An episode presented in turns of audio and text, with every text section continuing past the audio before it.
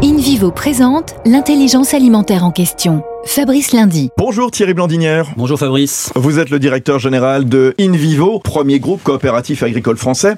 Et au moment où l'on s'interroge sur la place de l'entreprise dans la société, vous, vous mettez en avant cette identité coopérative. Effectivement, euh, nous sommes une coopérative, donc nous avons un ADN d'entreprise à mission et nous souhaitons transformer nos filiales, qui sont de statut privé, en entreprise à mission pour souligner la démarche de long terme RSE, politique développement durable, de nos projets stratégiques. Est-ce que cette coopération, c'est une façon de rapprocher les producteurs et les consommateurs? Tout l'enjeu, c'est de reconnecter le consommateur de plus en plus urbain, citoyen, engagé avec son agriculteur, son agriculture.